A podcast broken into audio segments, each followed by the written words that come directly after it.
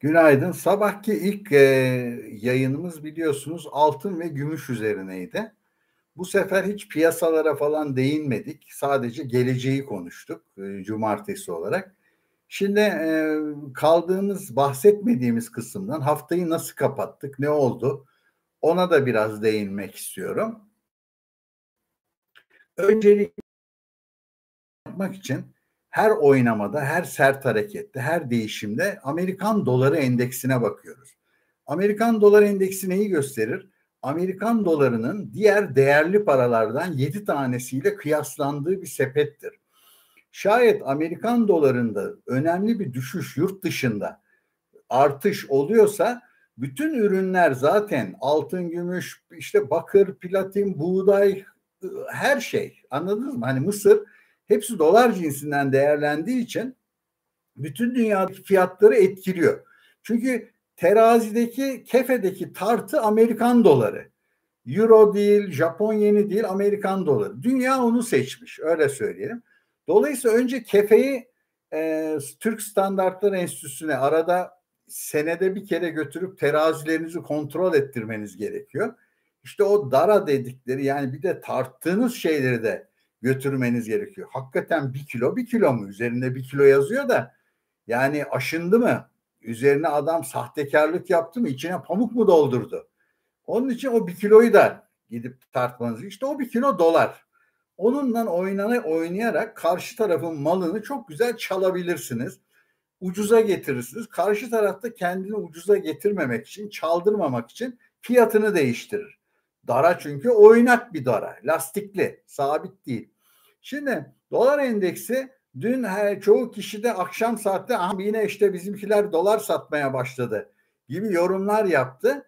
Değil dolar endeksi e, Amerika'daki işsizlik verilerinin e, karışık geldi biliyorsunuz. Karışıklık şöyle umulanın yarısı kadar e, iş bulan e, şey geldi. Bu kötü haber. Ha, öbür taraftan ama ücretler yıllık yüzde 4.7 artmış. Artışa dolar cinsi 4.7 güzel bir artış. Yani tarihlerinde görmedi. Yani biz beğenmiyoruz ya Amerikan doları cinsi yüzde 33 kazandı altın diyorum ya 2020'de. Düşünebiliyor musunuz? Yani 4.7 maaşlar arttı diye böyle bir yıl yaşanmadı. Çok maliyet yükseldi, işçilik maliyetleri. Halbuki zavallı işçilik maliyeti zaten yüzde 7 enflasyonda senin maaşın 4.7 arttıysa sen zaten 3 puan kaybettin. Ey Amerikalı kardeşim. Yediler seni de yediler tamam mı? Enflasyonla yiyorlar. Bir de çok ya çok artmış 4.7 deyip anladınız değil mi Zamazingo'yu? Enflasyon 7 artış 4 nokta. Kim kimi yedi? 4.7 enflasyon 7. Heh. Şimdi gelelim bu durumda Aa maaşlar çok artmış ama saat ücretleri yükselmiş. Ha bir de işsizlik çok az insan iş bulabilirken yarısı kadar yani 400 bin kişi beklenirken 199 bin kişi katılmış iş gücüne e, artışı olmuş o ay.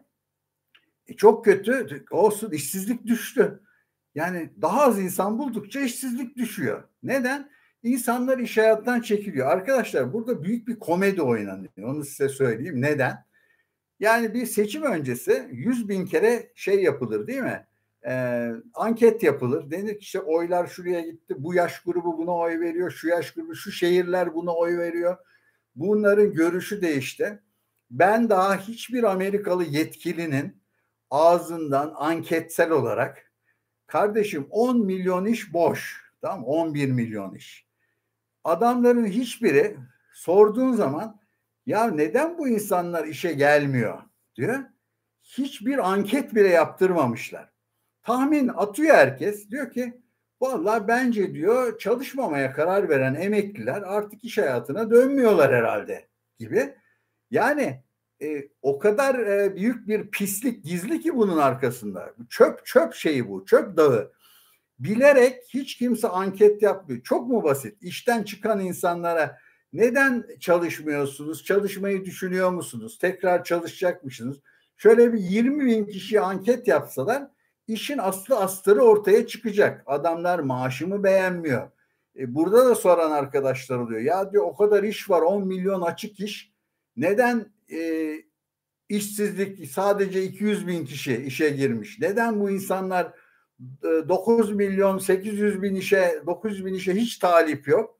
İşte bir kısmı diyor ki kalifiye eleman arıyorlar. Lan, bu 10 milyonun 10 milyonda mı kalifiyeydi kardeşim? Yani neydi bunların kalifiyası olup yaptıkları?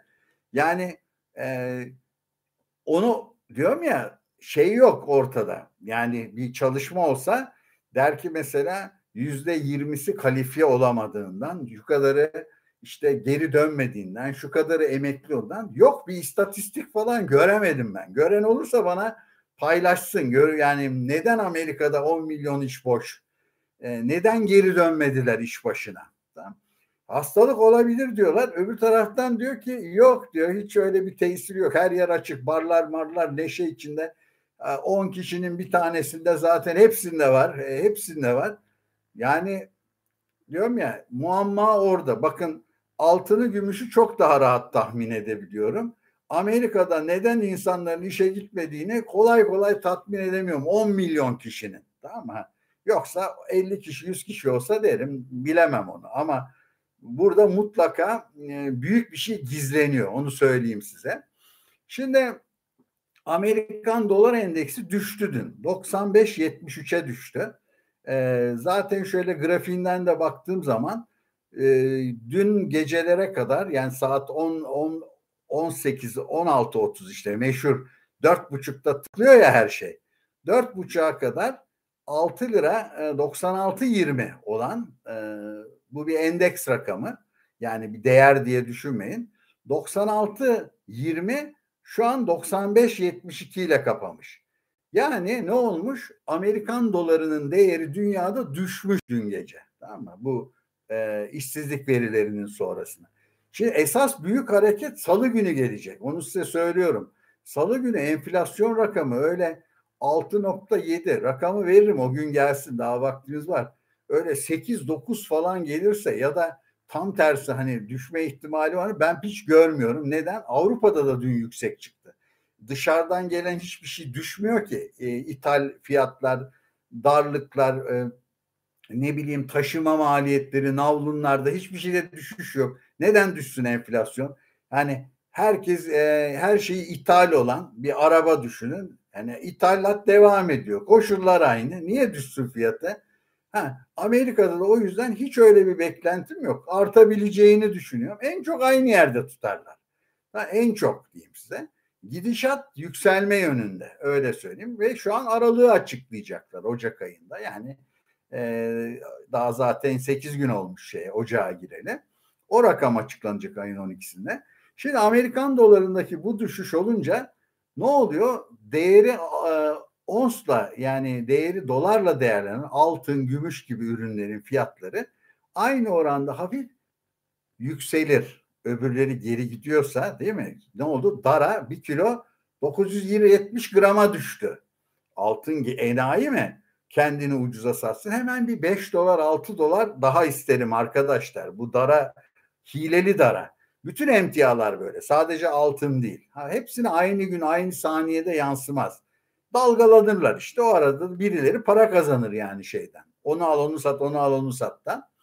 Şimdi Amerikan dolar endeksi böyleydi. Hani e, iç piyasada akşam basıldı basılmadı değil. Yani yurt dışında zaten düşüş geldi. Bizde de o zaman nasıl kapandı? Ee, bizde de şöyle tepeden bakıyorum 13 lira 87 kuruşla pek bir yansıyamamış o düşüş. Ee, ilk başlarda yansır gibi oldu. Yani 13 60'lı rakamlara falan geri geldi ama sonra gece saatlerinde talep yine artmış ki 13.90'lara e, yakın bir fiyatla kapamış öyle söyleyelim. E, esas büyük hareket söylüyorum size. Salı, çarşamba, perşembe haftaya bekleyin. Yani içeride dışarıda büyük etkileri olur. Çıkacak sonuç e, çok farklı çıkarsa, çok büyük çıkarsa. Bunun dışında diğer verilere gelirsem dün Türkiye borsaları yüzde 1.28 yukarıda kapadı.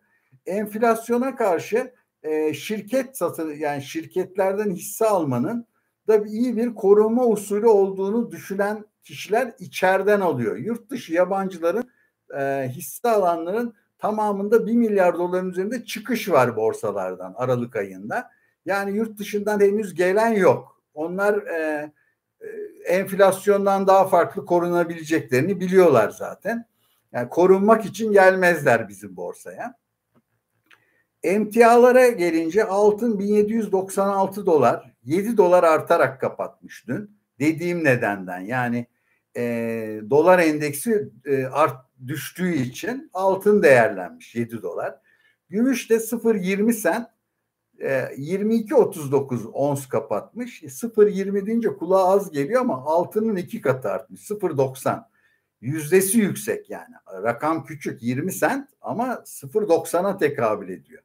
23 sent atsa yüzde bir artmış olacak gümüş. Bakır da yüzde 1.06 artmış. Bakır e, daha kuvvetli tepki vermiş. Öyle söyleyeyim size. Dün e, durum bu. E, platin verememiş daha tepkisini. Hala 957 dolar 70 sentte onsu. Döviz kurunu zaten 3 dolar 82 yazıyor burada ama şu saatlerde başka yerlerde 13 88 87 de görüyorum. Hafta sonu çok da önemsemeyin. Altında Türk lirası cinsinden gramı 801 802 lira alım fiyatı satım fiyatı da 804 805 gibi. Buralarda zaten makas çok yüksek. İki rakamında çok bir esprisi yok. Kuyumculara giderseniz bu fiyattan alamazsınız zaten. Size öyle söyleyeyim. Sterlin 18.86, Euro da 15.76'dan kapatmış. Şimdi bu iki video kısa olacaktı. iki uzun video çıktı maalesef. Çünkü ilk kısmı anlatmak için nedenlerini de anlatmam gerekiyordu. Çok ümitliyim altın gümüşten desem iş bitecek öyle ama neden kardeşim ne oldu dün gece bir şey mi saksı mı düştü falan diye söylersiniz diye söylüyorum. Şimdi bu kısımda da başlık olarak yine bir başlık attık ee, boş durmayalım diye. Ee, bunu daha önce de işledim. Matbaa makinesi dünyanın niye en büyük icadı? Kitap basıldığı için, bilgi çok dağıtıldığı için diye öğretildi bize. Ama benim anladığım bu dijital e, ne diyeyim internetten veyahut da bilgisayarda yaratana kadar en büyük e, değişikliği matbaa makinesinde para basılması. Çünkü istediğin kadar kağıt hem de bu da böyle 100 sene falan oldu başlayalı. Kağıda basıyorsun lan bu altın işte diyorsun. Aa, hakikaten altın mı bu? Evet evet altının sertifikası bu diye yola çıkıldı. Sonra dendik ya bu altın altın değil bu kağıt işte de sen boş ver güven üstünde bizim imzamız var falan na döndü. E, 70'li yıl 74'lü yıllarda Amerika'da dünyanın hepsi döndü. Şimdi bu yöntem e, sizi e, dediğim bütün dünya halklarını soyma yöntemidir. Çaktırmadan yani çaktırırsın da hesabını yapamazlar çok. Basarsın basarsın basarsın parayı. Ellerindeki birikimler, bankalardaki birikimleri değeri erir. İşte Türkiye'dekiler yüzde 50 ila 80 arası, 30 ila 80 arası rakamlar telaffuz ediliyor. Geçen sene eridiği e, alacağın mala göre toptansa 79.9'a erimiş. E, resmi rakam bu. TÜİK rakamı. üfe rakamı %79.9'a erimiş paranın. Sen toptan iş yapıyorsan. Perakende böyle halk tipiysen sadece o tip ürünler e, seçmeceyse yüzde otuz altısı erimiş. Ama erimiş yüzde kırkı. Bu erime işte dışarıdan o geldi, bu gitti, bu sebeptir, bu sonuçtur falan an dersen aşırı para basmak tamam mı? Basmak derken illa kağıtla, mürekkeple temiz böyle ATM'den jilet gibi çıkıyor değil olay. Çok farklı para basılabiliyor. Ee, buradaki parasal genişleme. Şimdi bunun ne faydası oluyor? İki faydası oluyor. Biz birey olarak bize para lazım olsa ne yaparız? Ya evden bir şeyler satacağız ya gidip borç arayacağız değil mi? Bankadan, oradan, buradan ya da bir şeyleri satıp paraya döneceğiz. Devletlerin bir üçüncü şıkkı var. Matbaaları var. Para basabiliyorlar. Yalnız bir büyük sorun var. Sadece kendi paralarını basabiliyorlar. Başkalarının paralarını basamıyorlar. Onun için de yollar deniyorlar başkalarının parası cinsinden tahvil çıkarıyorlar. Dolar cinsi, euro cinsi. O da para basmak. Geleceğe vadeli para basmak. Aslında e, para da bir borç senedidir. Üzerinde diyor ki yani bu görüldüğünde ödeyin karşılığında 100 lira diyor. Tamam mı? Yani bu o da bir borç senedi. E, bir değeri yok yani. Kağıt olarak değeri 1 lira bile etmez. Öyle söyleyeyim size. Sonuçta E, bu yöntemle bütün devletler kasıtlı olarak enflasyon yaratırlar. Para basarlar.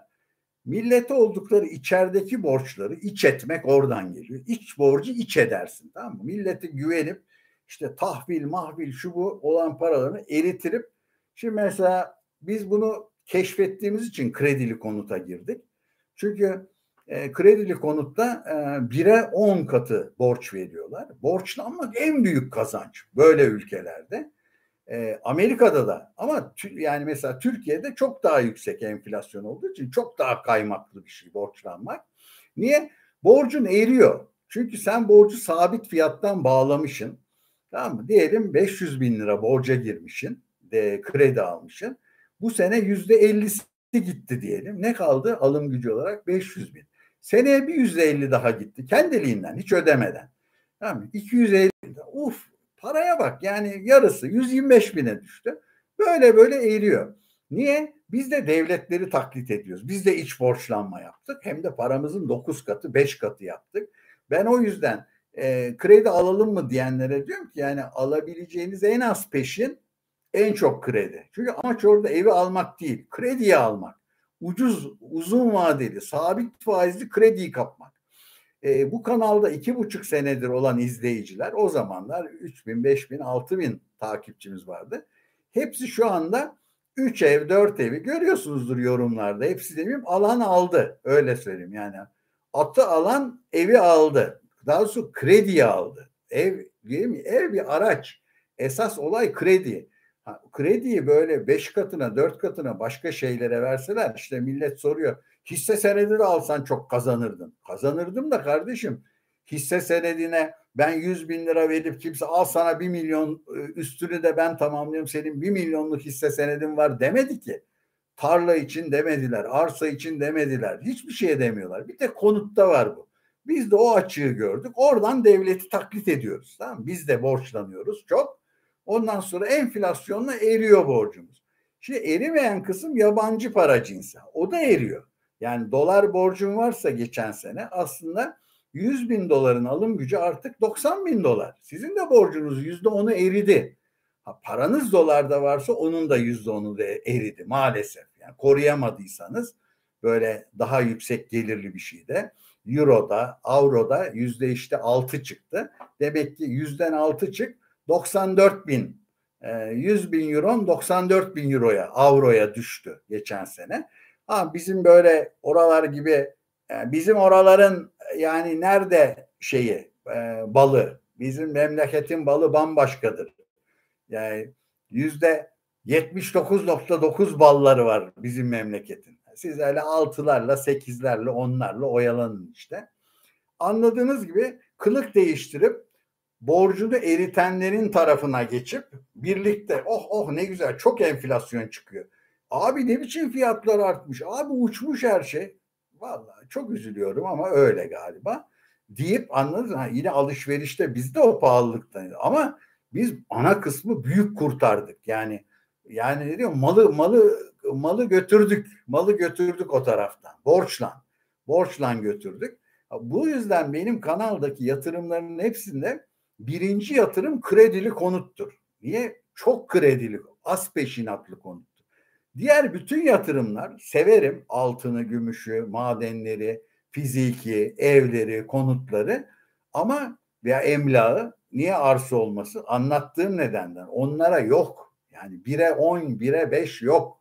Anladınız değil mi? Amaç zaten krediyi alabilmek. Gerisi hikaye, an dersen. Onlar araç. Amaç değil, araç onlar. Tamam mı? Oradan sonra orada fiyatlar yürüyor.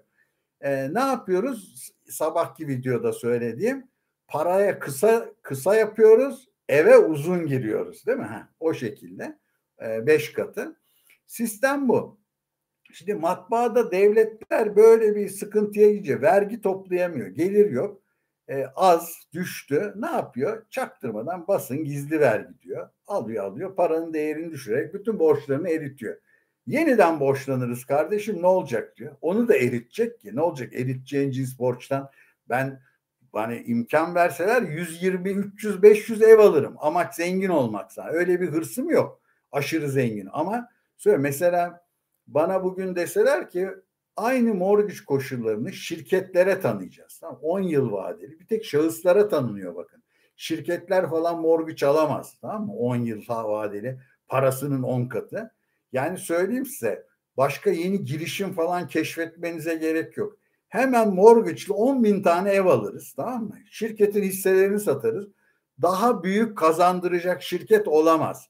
Ama ticari e, de yok bu. Bu sadece şahıslara özel bir kıyak. Anladınız mı? Ticari de alamazsın. Sermayen ne kadar? Sana o kadar veririz. Yani bir anladınız olayı.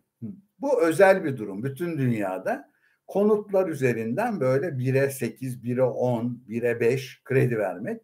Başka hiçbir şey de yok. Yani çok tekrarlıyorum ama bunu kafanıza nakşedin. Alternatifi yok. Tamam mı? Öyle yok alternatifi yok. O yüzden söylüyorum. Ee, kendimizi de bu şekilde e, enflasyona karşı koruyoruz. Yabancı paralara karşı koruyamıyoruz. Çünkü onları basamıyoruz. İşte ancak tahvil mahvil çıkartıyoruz ama 1-2 milyar dolar yani dişin kovuğuna sığmaz. Ee, çok küçük paralar. Yani ayda 40-50 milyar dolar şey var. Yani ithal, ithalat rakamları çok büyük. Açıklar 4-5 milyar dolar. Yani 5 milyar dolarlık bassam ne olacak? Bir aylık açık. E, o kadar gideri yok, gideri yok. O yüzden en büyük sorun hani bir sürü şeyler bugün bakın mecliste bir tasarı görüşüyor. Bireysel emeklilik şu bu falan. Bütün yasalara baktığınız zaman hepsinde yerel paraya gel. Yerel paraya gel. Gel gel yeter ki yerel parayla gel yasaları. Anladın mı? E, ya yabancı para aldık sana ne zararı var? Aldık zaten senin bankana koyduk. Ben onu eritemem şekerim onu sana söyleyemem onu eritemem. Ama yerel parayı çok güzel eritirim. Ha, o ancak yüzde sekiz on eriyor. O da güzel bereket versin. Ama yerel paraya gel gel seni güzelce böyle eriteyim ben eriteyim. O çok, çok şeker çocukmuş bu. Eritirim ben onu. Anladın ha? Şimdi onun için onlar bir tek şekilde taklit edilir. Onların yaptığı yapılarak. Onların yaptığına uyum sağlayan yanar. Transilvanya tıraşı diyoruz o paraya biz tamam mı? Transilvanya tıraşına giden tıraş olur. Çok tıraş olur. Kökünden gider. Evet. Görüşmek üzere. Herkese iyi günler diliyorum. Bugün çift video yapacağım dediğim için ilki uzadı. İkinciyi de böyle bir 20 dakikada keseyim. İki konu birbirine karışmasın istedim. Altın gümüş çok önemli. Görüşmek üzere. İyi günler.